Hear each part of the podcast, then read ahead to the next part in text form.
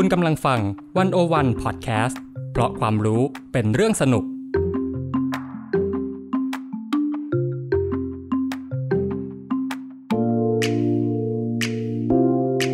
Presscast เข้าถึงสื่อเข้าใจสื่อในยุค disruption สื่อจะอยู่รอดไหม จะปรับตัวอย่างไร ภาวันธนาเลิศสมบูรณ์ คุยทุกเรื่องกับตัวจริงของวงการสื่อมวลชน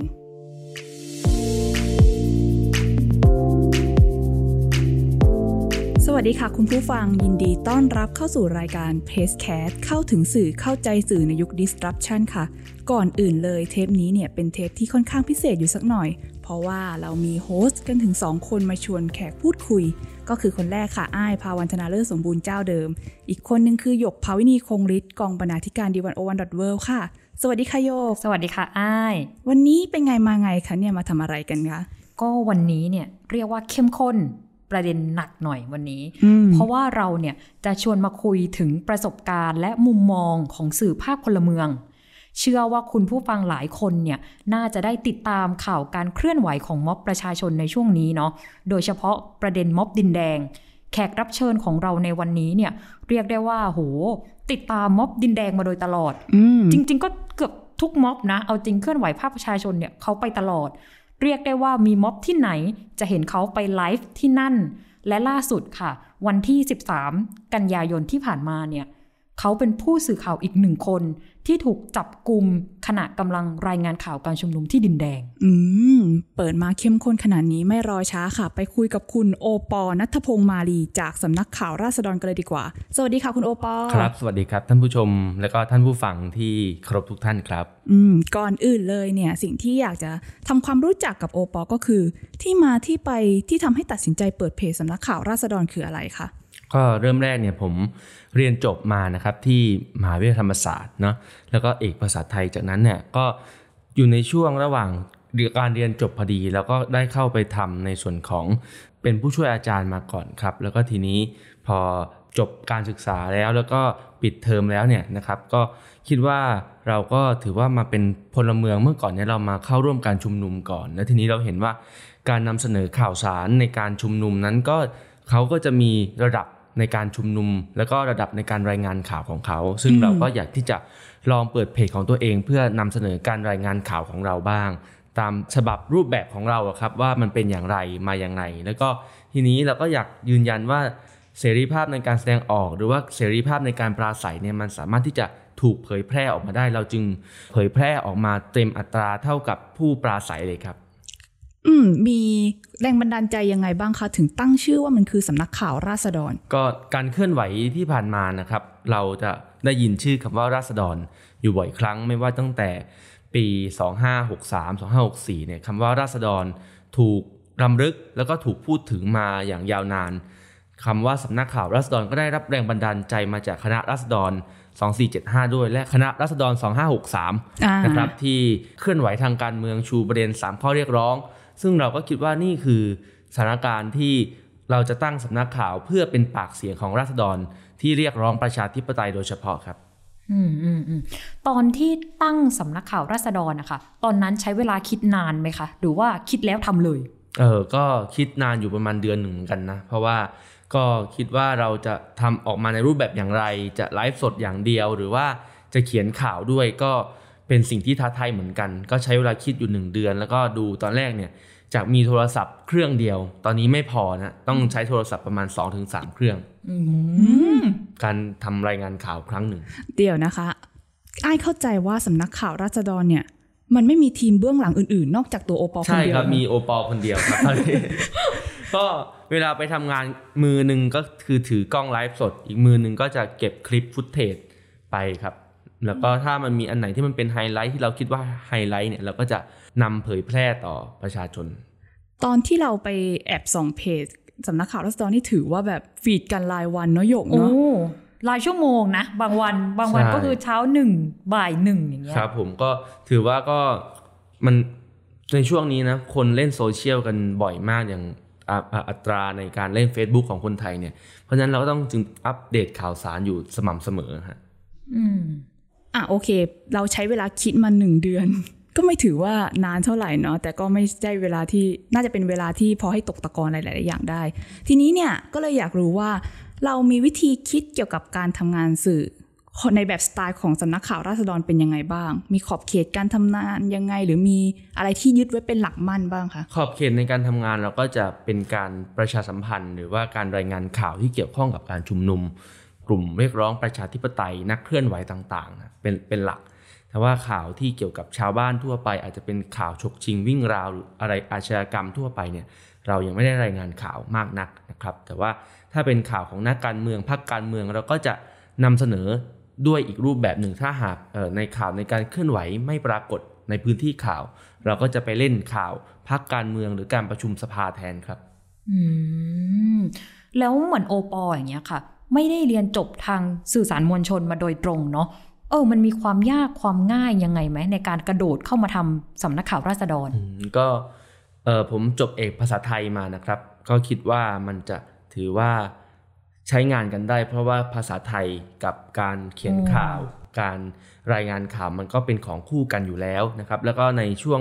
ตอนมหาวิทยาลัยเนี่ยผมได้ไป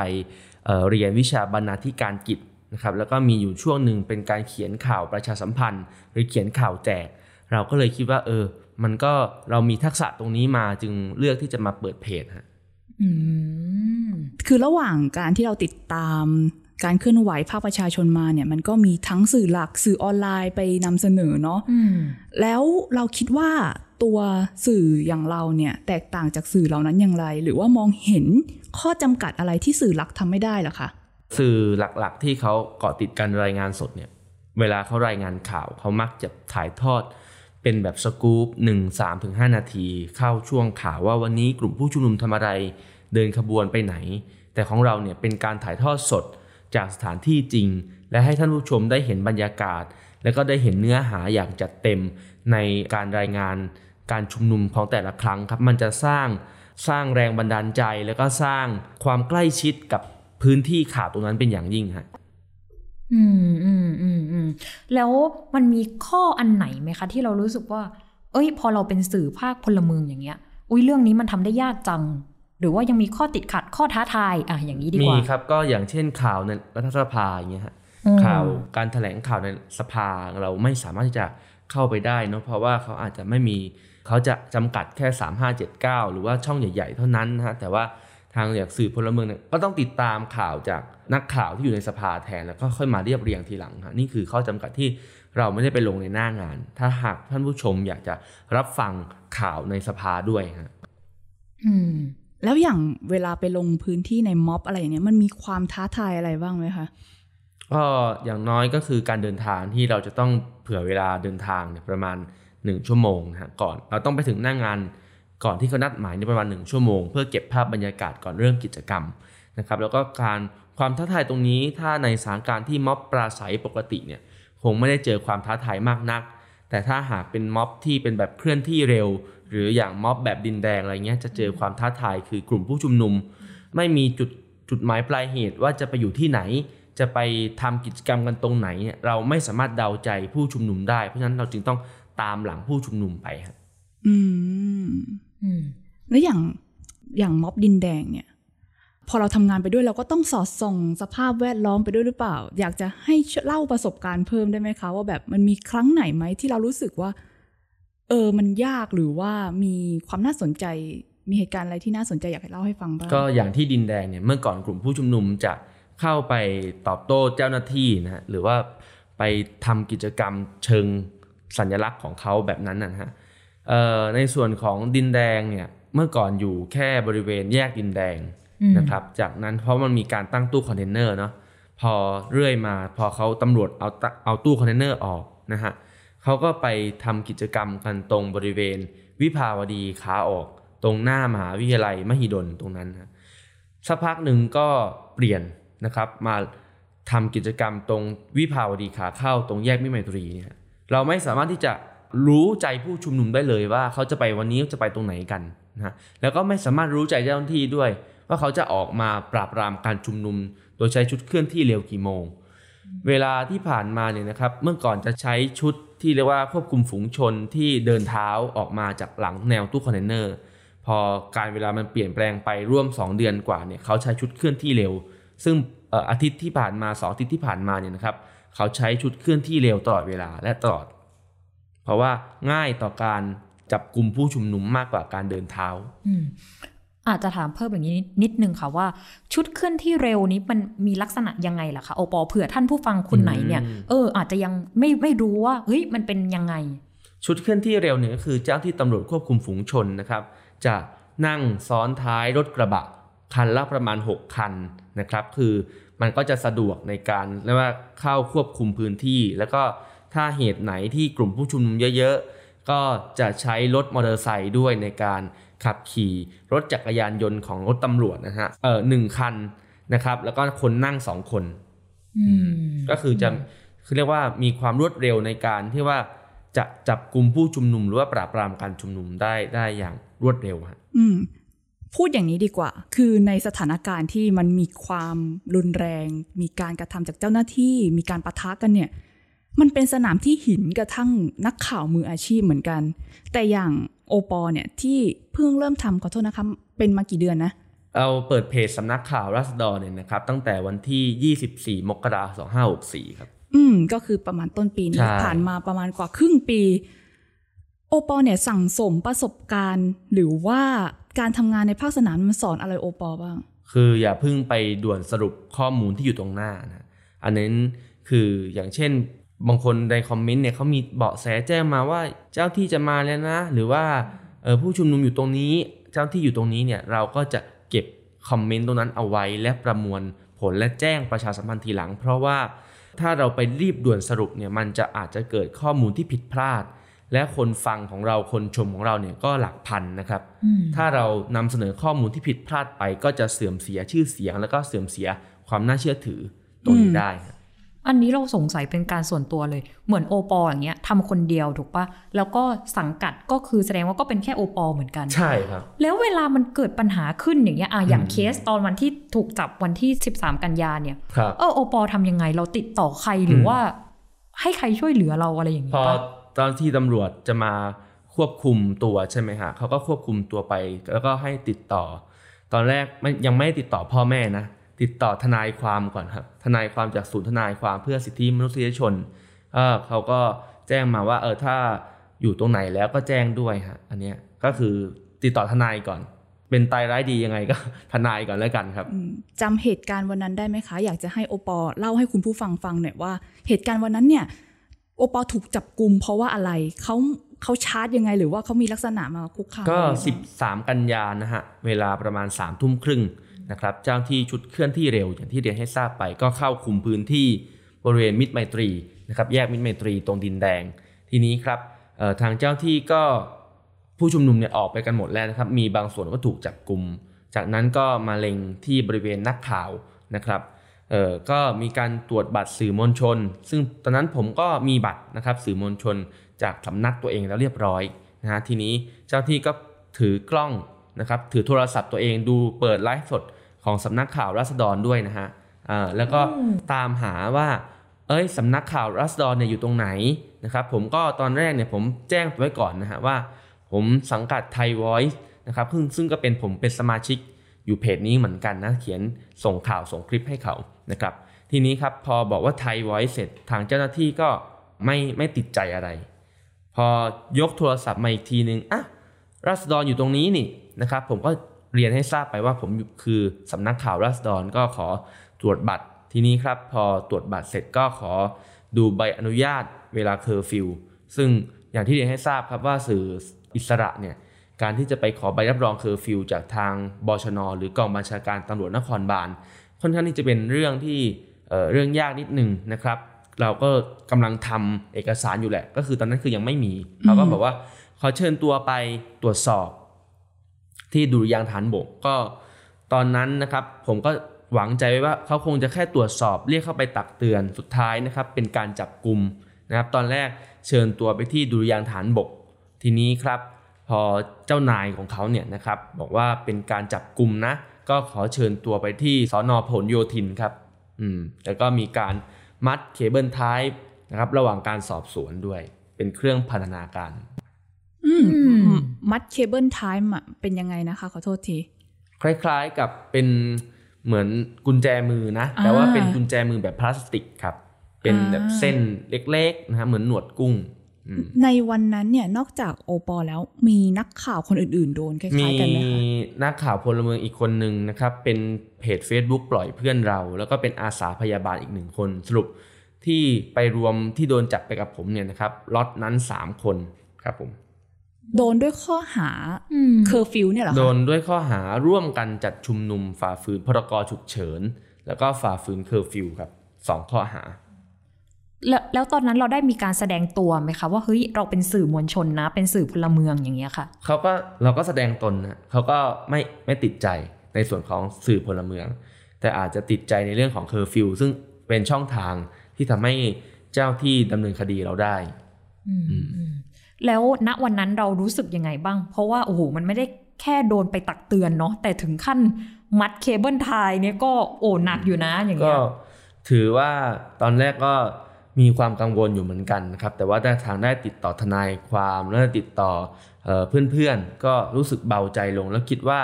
คดีดังกล่าวเป็นคดีทางการเมือง เป็นคดีแค่พรกฉุกเฉินนะก็นักกิจกรรมนักเคลื่อนไหวคนอื่นๆ มีคดีที่ หนักกว่านี้ อย่างพรกฉุกเฉินก็เป็นเพียงกฎหมายที่ริดรอนสิทธิเสรีภาพของเรา แต่ว่าคงจะไม่หนักหนาเท่ากับเพื่อนนักกิจกรรมคนอื่น ๆ ที่มีคดีที่สูงกว่านั้นและหนักกว่านั้น ส่วนตัวโอปอกลัวไหมคะ คือไม่ได้หมายถึงแค่กลัวเรื่องคดีความที่จะตามมาเท่านั้นแต่หมายถึงว่าการที่เราไปอยู่ในแนวหน้าของการชุมนุมที่ขึ้นชื่อว่าแบบมีการประทะกันแล้วก็อาจจะเกิดลูกหลงได้ทุกเมื่อ เราเคยกลัวไหมคะ ก็มีความกังวลอยู่นะครับ แต่ว่าความกังวลนั้นเราจึงมาป้องกันตัวเองฮะว่าไม่ว่าจะเป็นการใส่เซฟตี้การใส่หมวกนิรภัย การใส่แว่นตานะครับ หรือว่าการใส่หน้ากากกันแก๊สน้ำตา นี่คือสิ่งที่เราจะป้องกันได้ในในระดับหนึ่งครับ อืม จะว่าไปพอไปลงพื้นที่ปุ๊บเราเรามีการเตรียมตัวยังไงบ้างคะ ศึกษาเส้นทางหรือว่าอะไรบ้าง ก็ส่วนมากจะอันดับแรกก่อนก่อนที่เขานัดหมายการชุมนุมเนี่ยนะฮะเราก็จะต้องศึกษาเส้นทางในการตามกลุ่มผู้ชุมนุมว่าผู้ชุมนุมจะมักจะไปทางไหนจะไปใช้เส้นทางไหน จากนั้นนะครับ แล้วก็เตรียมความพร้อมนะครับ ส่วนใหญ่จะเป็นอุปกรณ์แบตเตอรี่นะครับ power bank เนี่ยต้องเตรียมให้พร้อม ซึ่งตอนนี้ก็ใช้ทั้งหมด 2 ก้อนนะครับ แล้วก็โทรศัพท์นะครับสองเครื่อง จากนั้นก็เอ่ออุปกรณ์หน้ากากแว่นตาเนี่ยต้องเตรียมให้พร้อมคือเตรียมไว้ในกระเป๋าเลย อืม ไอ้ที่เขาพยายามออกมาเรียกร้องให้สื่อเนี่ยสามารถทำงานในพื้นที่ ได้แบบมีพื้นที่ปลอดภัยในการรายงานข่าว อันเนี้ยจากประสบการณ์คนที่ไปลงพื้นที่จริง ๆ มันมีจริงไหมคะ พื้นที่ปลอดภัยก็คือพื้นที่ที่ทำให้พื้นที่ที่ให้สื่อมวลชนนะครับ สามารถทำงานได้นะ ผมว่าเออมันมี แต่ว่าจะต้องเป็นพื้นที่ที่อยู่ตรงกลาง ระหว่างเจ้าหน้าที่รัฐกับกลุ่มผู้ชุมนุม มันจะไม่ยิ่งเสี่ยงเหรอคะอยู่ตรงกลางระหว่างสองกลุ่มแบบนี้ เพราะว่าเป็นพื้นที่ที่ทำให้เห็นความเคลื่อนไหวทั้งสองฝ่ายอ่ว่าทำให้ผู้ชุมนุมทำอะไรบ้าง หรือว่าทางเจ้าที่ทำอะไรบ้างนะครับ แต่ถ้าเราไปอยู่หลังแนวเจ้าหน้าที่เนี่ยเราจะไม่เห็นปฏิกิริยาของกลุ่มผู้ชุมนุมอืมเราจะได้แค่รับสารหรือว่าส่งสารไปแค่ทางฝั่งเจ้าหน้าที่อย่างเดียว หรือถ้าเราไปอยู่หลังกลุ่มผู้ชุมนุม เราก็อาจจะไม่ได้เห็นกลุ่มเจ้าหน้าที่ว่าเขาตอบโต้อะไรกับทางกลุ่มผู้ชุมนุมบ้าง ทีเนี้ยจากเราที่เราก็ไลฟ์มาหลายวันเนาะหลายรอบไปติดตามไลฟ์มาโดยตลอด เราเห็นพัฒนาการไหมคะ คือเราไอ้ายกระหยกเนี่ยอาจจะคุยกันบ้างว่า เออ คนอาจจะดูติดตามเรื่องม็อบดินแดง หรือว่าม็อบครับที่อื่น ๆ น้อยลง ในฐานะที่เราเป็นสื่อที่ถ่ายทอดเรื่องราวเหล่าเนี้ยเรามีมุมมองว่ายังไงบ้าง ก็สถานการณ์ดินแดงเนี่ยมันร่วมจะ2เดือนแล้วนะฮะค่ะ การชุมนุมของกลุ่มที่เรียกว่าเป็นมวลชนอิสระ หรือกลุ่มทะลุแก๊สเนี่ยมันเริ่มเกิดมาจากการตั้งตู้คอนเทนเนอร์เนาะแล้วก็กลุ่มผู้ชุมนุมต้องยอมรับนะครับว่ากลุ่มผู้ชุมนุมเริ่มน้อยลงอย่างเป็นอย่างมากในช่วงอาทิตย์ที่ผ่านมาเนี่ยเราสามารถนับจำนวนกลุ่มผู้ชุมนุมได้เลยว่ามีอยู่ประมาณกี่คนนะครับ ซึ่งมองเห็นว่า การที่ทำให้ผู้ชุมนุมน้อยลงก็อาจจะเป็นเพราะการถูกจับกลุ่มด้วยการถูกตั้งเงื่อนไขนะครับว่าห้ามเอ่อมาการชุมนุมที่ก่อความวุ่นวายในบ้านเมืองอีกจากศาลนะครับ หรือว่าการที่ติดกำไร EM ห้ามออกนอกเคหสถาน อันนั้นนะครับเป็นข้อจำกัดและข้ออุปสรรคของกลุ่มผู้ชุมนุมทะลุแก๊ส ที่ส่วนใหญ่จะถูกตั้งคดีข้อหามาตรา 215 ชุมนุมมั่วสุมปัทุษร้ายต่อเจ้าหน้าที่อันเนี้ยครับนี่คือข้อจำกัดที่ทำให้สถานการณ์ที่ดินแดงตอนนี้ กลุ่มผู้ชุมนุมลดน้อยถอยลงเป็นอย่างมาก รวมทั้งปฏิบัติการของเจ้าหน้าที่เองที่ก็เริ่มที่จะมีปรับยุทธวิธีเป็นการใช้ชุดเคลื่อนที่เร็วต่างๆเนี่ยครับทำให้กลุ่มผู้ชุมนุมบางส่วนถ้าเขาไม่มีรถมา เขาก็อาจจะเป็นอยู่แนวหลังแทน ครับผมอืมอยากจะชวนวกกลับมาเรื่องวิธีการทำงานของโอปอสักนิดหนึ่งครับอ่าเออเบรกเบรกอารมณ์กันหน่อย เราจะเห็นว่าเวลาในไลฟ์เนี่ยโอปอก็คือมีคำเฟี้ยวเฟี้ยวๆตลอดในการใช่รายงานข่าว หรืออ้ายรู้ปะบางทีคือถึงขั้นแบบมีการร้องเพลงด้วยนะ จริงเหรอคะเออครับก็เออคือผมจะประเมินในช่วงสถานการณ์การรายงานข่าวนะว่า ถ้าสถานการณ์นี้มัน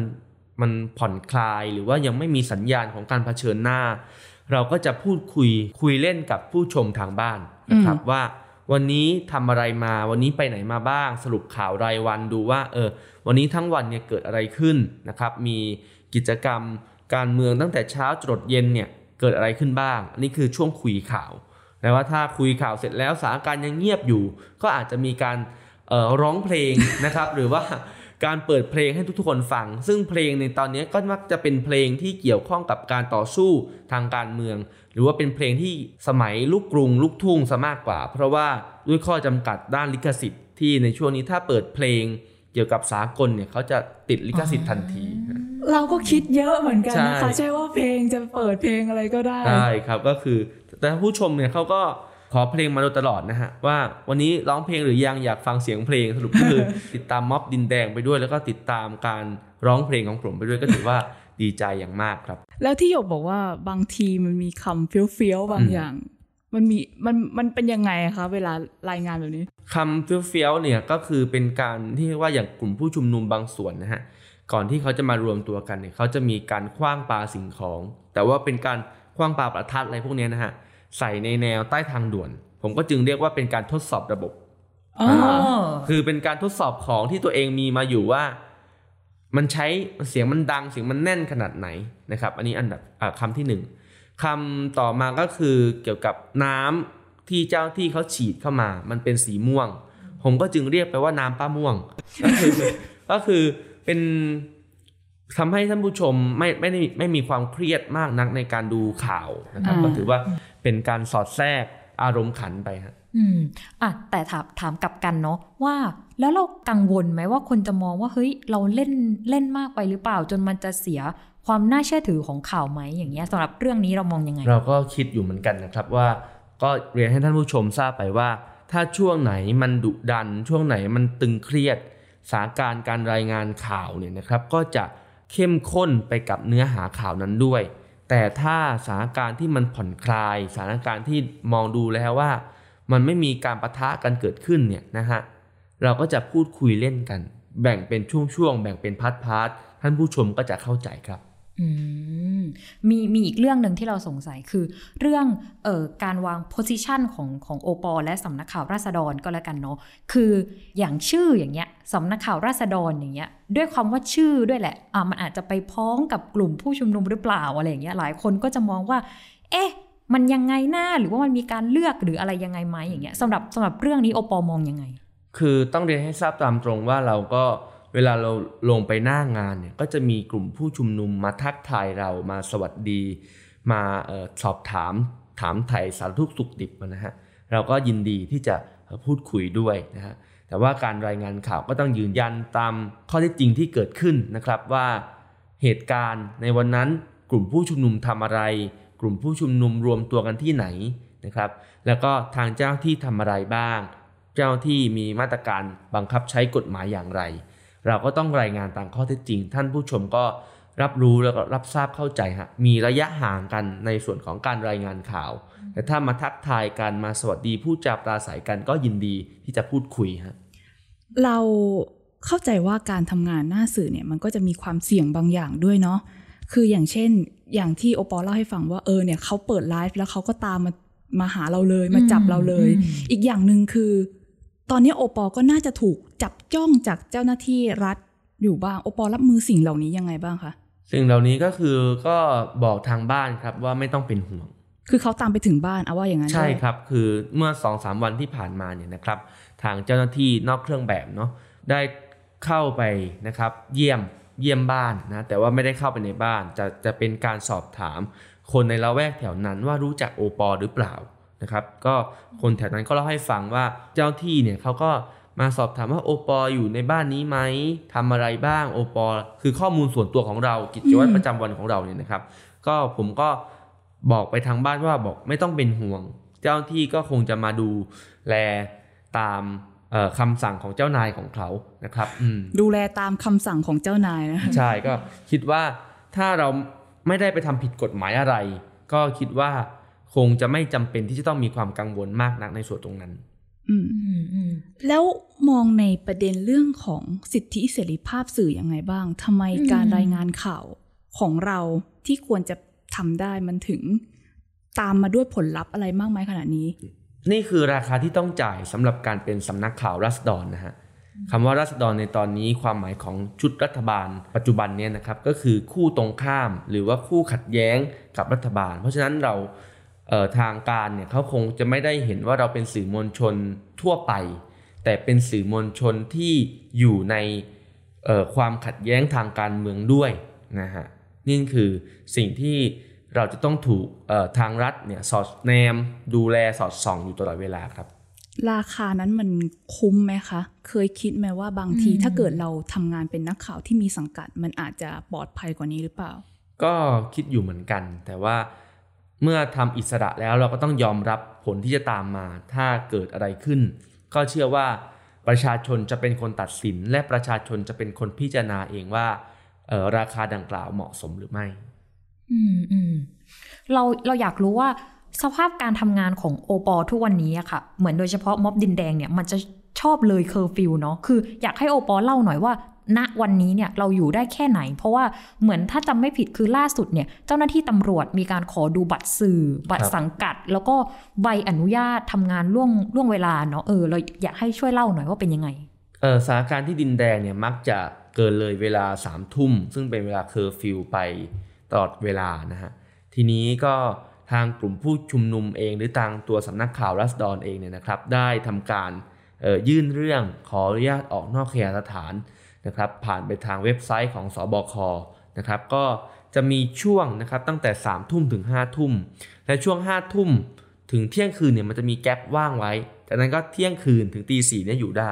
เพราะฉะนั้นมันก็เป็นปัญหาเหมือนกันว่าช่วงระหว่างห้าทุ่มถึงเที่ยงคืนเนี่ยเราจะไปขอใบอนุญาตจากใคร ผมจึงมักจะเออบอกท่านผู้ชมว่าจะกลับเวลาห้าทุ่มเสมออืมใช่ นั่นคือข้อข้อจำกัดของเราอะครับในในส่วนของการรายงานข่าว หมายถึงว่าโอปอเนี่ยสามารถตอนนี้เคอร์ฟิวมันสามทุ่มใช่ปะใช่ครับโอปอคือสามารถทำงานเลยได้จนถึงห้าทุ่มห้าทุ่มแล้วก็จะมีห้าทุ่มถึงเที่ยงคืนเนี่ยเราเราอาจจะอยู่ในพื้นที่ก็ได้ แต่ว่าเราอาจจะยังไม่ขึ้นไลฟ์สดอ่า แล้วก็เที่ยงคืนถึงตีสี่ค่อยว่ากันใหม่เนี่ยประมาณเนี้ยครับ อืมเคยมีคนตั้งคำถามต่อบทบาทสื่อของตัวเองไหมคะหมายถึงแบบ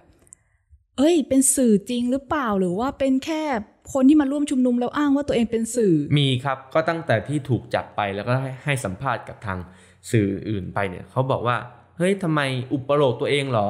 ว่ามีโทรศัพท์แล้วก็สามารถเป็นสื่อได้ เอออืมแบบเนี้ยนี่คือคำถามหลักๆเลยนะสำหรับฝั่งที่เขาอาจจะไม่ชื่นชอบสำนักข่าวรัสดอนเนี่ยนะครับ ผมก็ผมยังไม่ได้ตอบใครไปนะ แต่ว่าก็เรียนให้ทราบว่าการเป็นสื่อพลเมืองเนี่ย ในยุคปัจจุบันนี้โทรศัพท์ มันสามารถถ่ายทอดเหตุการณ์ได้นะครับ ไม่จำเป็นที่จะต้องมีทีวี ไม่จำเป็นต้องมีโทรทัศน์ หรือว่ากล้องโทรทัศน์อันใหญ่ๆเนี่ยไม่จำเป็นแล้ว มีโทรศัพท์เครื่องเดียวก็สามารถรายงานได้ก็จริง แต่การรายงานดังกล่าวนะครับ ผมยึดหลักความถูกต้องและรายงานตามข้อเท็จจริงอยู่เสมอ ไม่ได้ไปบิดเบือน ไม่ได้ไปใส่ร้าย ไม่ได้ไปยุยงปลุกปั่น นั่นคือสิ่งที่เรามีครับ สิ่งที่เรามีคือการรายงานข่าวอย่างถูกต้อง นั่นคือสิ่งที่ทำให้เราสามารถที่จะเรียกตัวเองว่าเป็นสื่อพลเมืองได้ครับ อืมอืมอืมแล้วโอปอ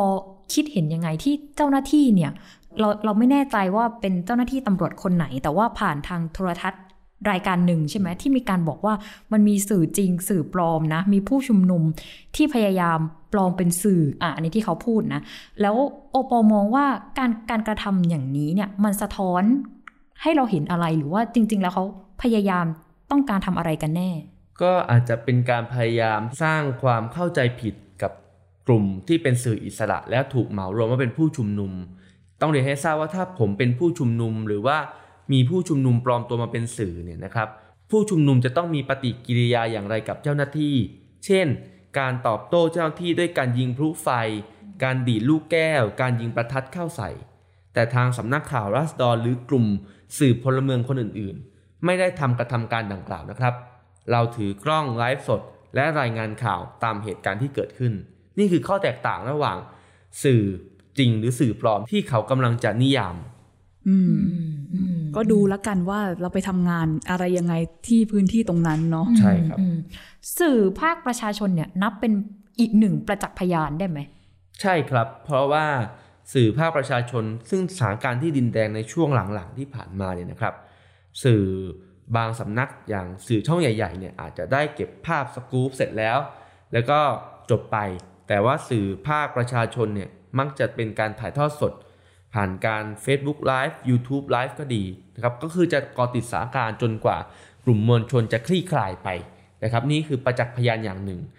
ก็เป็นประจักษ์พยานว่าผู้ชุมนุมทำอะไรบ้าง และเป็นประจักษ์พยานว่า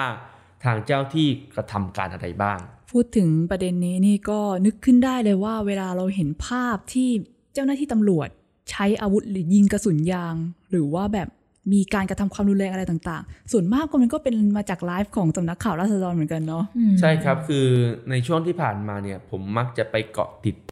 ในสถานการณ์ที่ดินแดงเป็นอย่างยิ่งแล้วก็จะอยู่แนวหน้า จนเอ่อขนานนามว่าผมเนี่ยอยู่แนวเดียวกับผู้ชุมนุมเลยอะนะครับ ก็เลยทำให้เอ่อได้ภาพที่เรียกว่ามีการเจ้าที่บังคับใช้กฎหมายการปราบปรามเข้าชุมนุม หรือว่า ผู้ชุมนุมก็ดีที่มีการยิงพลุใส่แนวเจ้าหน้าที่ก็เป็นภาพที่แนบชิดติดใกล้ติดจอเลยครับ อืมอืมอืมแล้วเรากลัวบ้างไหมตอนนั้น เพราะว่า โอ้มันใกล้มากจริง ๆอะแล้วมันเป็นช็อตตอนนั้นโอปอคิดยังไงหรือว่ามันไลฟ์อยู่แล้วแล้วต้องเออรีบรายงานอย่างเงี้ย หรืออย่างน้อยอึ้งไหมเวลาที่แบบครับเขาเฮ้ย มันมาถึงจุดนี้แล้วนะ ก็อย่างคลิปที่ ตำรวจจ่อยิงปืนกระสุนยางระยะประชิดนะฮะผมก็อุทานไปนะฮะอุทานด้วยคำหยาบด้วยแหละเออมีสื่อสำนักหนึ่งมาขอฟุตเทจไป ผมก็บอกว่าเอออย่าลืมเซ็นเซอร์คำอุทานอันนั้นนะนะครับเพราะว่าตกใจจริงๆมันเป็นการตกใจจริง ๆ ไม่ได้เป็นการตะโกนด่าอะไรนะครับ เพราะว่าเราเพิ่งจะเคยเห็นการกระทำเช่นนั้นนะครับ แล้วก็อย่างเจ้าที่ที่ใช้กระบองทุบตีผู้ชุมนุมเนี่ยก็ผมก็มันเป็นช่วงในการชุลมุนพอดี ต่างคนต่างทำหน้าที่ ผมก็ทำหน้าที่เจ้าที่ก็ทำหน้าที่ มันจึงไม่มีเวลามาห้ามห่ำกัน นั่นคือข้อดีของการถ่ายในช่วงชุลมุน ก็คือทางเจ้าที่ก็ทำหน้าที่ปราบปรามการชุมนุม ผู้ชุมนุมก็กำลังจะหนีนะครับ สื่อก็อาศัยช่องว่างตรงนี้แหละ ต่างคนต่างทำหน้าที่ก็ไปถ่ายได้นะครับ อืมอืมเออ เราชอบที่โอปอพูดว่าต่างคนต่างทำหน้าที่ แต่ละคนมันก็มีโรที่แตกต่างกันเนาะครับผมฉะนั้นอยากถามโอปอต่อไปว่า แล้วความสำคัญของของสื่อภาคประชาชน สื่อพลเมือง ต่อการเคลื่อนไหวก็ดีนะวันนี้เนี่ยโอปอมองว่ามันมีมีความสำคัญยังไง หรือเป็นพาร์ทหนึ่งยังไง ก็การเคลื่อนไหวของภาคประชาชนก็มีอยู่ขึ้นอยู่กับการสนับสนุนของประชาชนในส่วนของกลุ่มผู้ชุมนุม หรือว่ากลุ่ม ที่เรียกตัวเองว่าเป็นการเคลื่อนไหวเพื่อประชาธิปไตยนะครับ ก็เราก็ยังที่จะก่อติดการรายงานข่าว เพื่อนำเสนอข้อเที่จริงนำเสนอข้อเรียกร้องที่เขาต้องการอะไร อย่าลืมนะครับว่าการชุมนุมของกลุ่มประชาธิปไตยหลากหลายที่ผ่านมา ข้อเรียกร้องคือข้อสำคัญที่สื่อจะต้องเล่นประเด็นตรงนี้ให้มากที่สุด เพื่อให้เกิดพื้นที่ถกเถียง พื้นที่ความคิด พื้นที่แลกเปลี่ยนกันในสังคมครับ ถ้า สังคมไม่ได้นำเสนอข้อเรียกร้องดังกล่าวแล้ว มันจะทำให้พื้นที่การพูดคุยการเจราจากันไม่มีนะฮะนั่นคือสิ่งสำคัญที่การนำเสนอข้อเรียกร้อง คือข้อใจความหลักสำคัญในการรายงานข่าวด้วยอืมสำหรับตัวโอปอแล้ว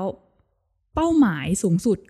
ของการมีอยู่ของสำนักข่าวราษฎรคืออะไรคะ คือการสนับสนุนให้ขบวนการภาคประชาชนไปถึงเส้นชัยหรือว่า มันคืออะไรกันแน่ เอออย่างนั้นก็คือเป็นเกมยาวนะ ก็ถือว่าการมีอยู่ของสำนักข่าวรัสดรคืออย่างน้อย ถ้าความสำเร็จของภาคประชาชนมีการเคลื่อนไหวตามข้อเรียกร้องได้สำเร็จสำนักข่าวรัสดรก็ถือว่าประสบความสำเร็จไปด้วยนะครับนี่ฮะนี่คือประเด็นที่เราก็อยู่คู่ขนานกับเขา แต่ว่าไม่ได้เป็นผู้ชุมนุมนะ แต่เป็นทำหน้าที่รายงานข่าว ขอคำถามสุดท้ายแล้วกันเนาะสุดท้ายนี้เนี่ย โอปอมองอนาคตของสำนักข่าวราษฎรไว้ว่ายังไงบ้าง อย่างน้อยเอาระยะสั้นถึงระยะกลางก่อนจะรับคนเพิ่มไหมคะ เออ ใช่วิ่งคนเดียวนี่เหนื่อยนะ ใช่ครับก็ถ้าไปดินแดนทุกวันเนี่ยนะฮะ จะรู้เลยว่านาฬิกาชีวิตเปลี่ยนไปมาก เพราะว่าเวลานอนเนี่ยปกติผมเข้านอนประมาณห้าทุ่มนะอ่า แต่ว่าตอนนี้ก็ไปถึงบ้านก็เที่ยงคืนกว่าจะเข้านอนก็ตีสองตื่นขึ้นมาอีกทีก็8ปดเก้าโมงอย่างเงี้ยฮะมันนาฬิกาชีวิตมันเปลี่ยน แล้วก็ข่าวเช้าเนี่ยไม่ได้ไปเลยนะฮะและทีนี้ครับในส่วนอนาคตก็อาจจะรับสมัครเอ่อกลุ่มบุคคลที่สนใจเพิ่ม แล้วก็ในเดือนหน้าหรือว่าเดือน 2 เดือนที่เนี้ยนะครับว่าคงจะได้เปิดเว็บไซต์สำนักข่าวรัศดรสักทีเพราะว่าอ่าเราใช้แพลตฟอร์มของทาง Facebook เนาะมันก็จะมีข้อจำกัด ของทาง Facebook ที่อาจจะมองว่าเเนื้อหาเนี่ยอาจจะไปคล้ายคลึงกับเนื้อหาสื่ออื่น มันทำให้ประเด็นตรงนี้ครับไม่ได้ถูกเผยแพร่มากนัก แล้วก็ความยาวเนื้อหาเวลาเขียนบทความเวลาเขียนข่าวที่ข่าวเสวนา ข่าวปาฐกถาเนี่ยมันยาว Facebook ไม่สามารถที่จะแสดงผลได้เพียงพอ ผมคิดว่าในเว็บไซต์เนี่ยควรจะเป็นพื้นที่เป็นคลังความรู้เอาไว้ด้วยสำหรับการบันทึก ประวัติศาสตร์การบันทึกข้อเท็จจริงที่เกิดขึ้นครับ แล้วเราคิดว่าอยากจะนำเสนออะไรเพิ่มเติมไปมากกว่าตอนที่ทำอยู่ตอนนี้ไหมคะก็อาจจะเป็นรายการคุยข่าวอ่าหรือว่ารายการที่เรียกว่า entertain เอ่อมีวาไรตี้นิดนึงรายการเพลงอะไรใช่อย่างคเงี้ยรับจริงๆจริงๆก็อยากที่จะเอ่อเปิดรายการเพลงเหมือนกันครับอืม เป็นคนชอบเสียงเพลงเหมือนกันนะเราครับเนี่ยผมโอเคค่ะ ก็นั่นเป็นเป้าหมายในอนาคตนะ สุดท้ายแล้วก็อยากจะให้ช่วยกันติดตาม แล้วก็สนับสนุนสื่อภาคพลเมือง อย่างสำนักข่าวราษฎรกันด้วย เพราะว่าสื่อเหล่านี้เนี่ยพูดกันตามตรงก็อยู่ได้ เพราะว่าการสนับสนุนของประชาชนกันล้วนอืมๆอีกอย่างหนึ่งคือการมีอยู่ของสื่อแบบนี้เนี่ย มันช่วยสร้างแล้วก็ยืนยันสิทธิ ไม่ใช่แค่สิทธิเสรีภาพของสื่อเท่านั้นนะคะ แต่ว่ายังรวมถึงสิทธิในการรับรู้ข้อมูลข่าวสารของประชาชนด้วยอืมวันนี้เองก็ต้องขอขอบคุณโอปอมาก ๆ ที่มาร่วมรายการของเราในวันนี้นะคะครับคุณผู้ฟังสามารถติดตาม p r e s s c a s t เข้าถึงสื่อเข้าใจสื่อในยุค disruption ได้ทางเว็บไซต์ของ d101.world นะคะ ตอนนี้อ้ายกับหยกคงต้องขอตัวลาไปก่อน แล้วพบกันใหม่ตอนหน้า สวัสดีค่ะ สวัสดีค่ะ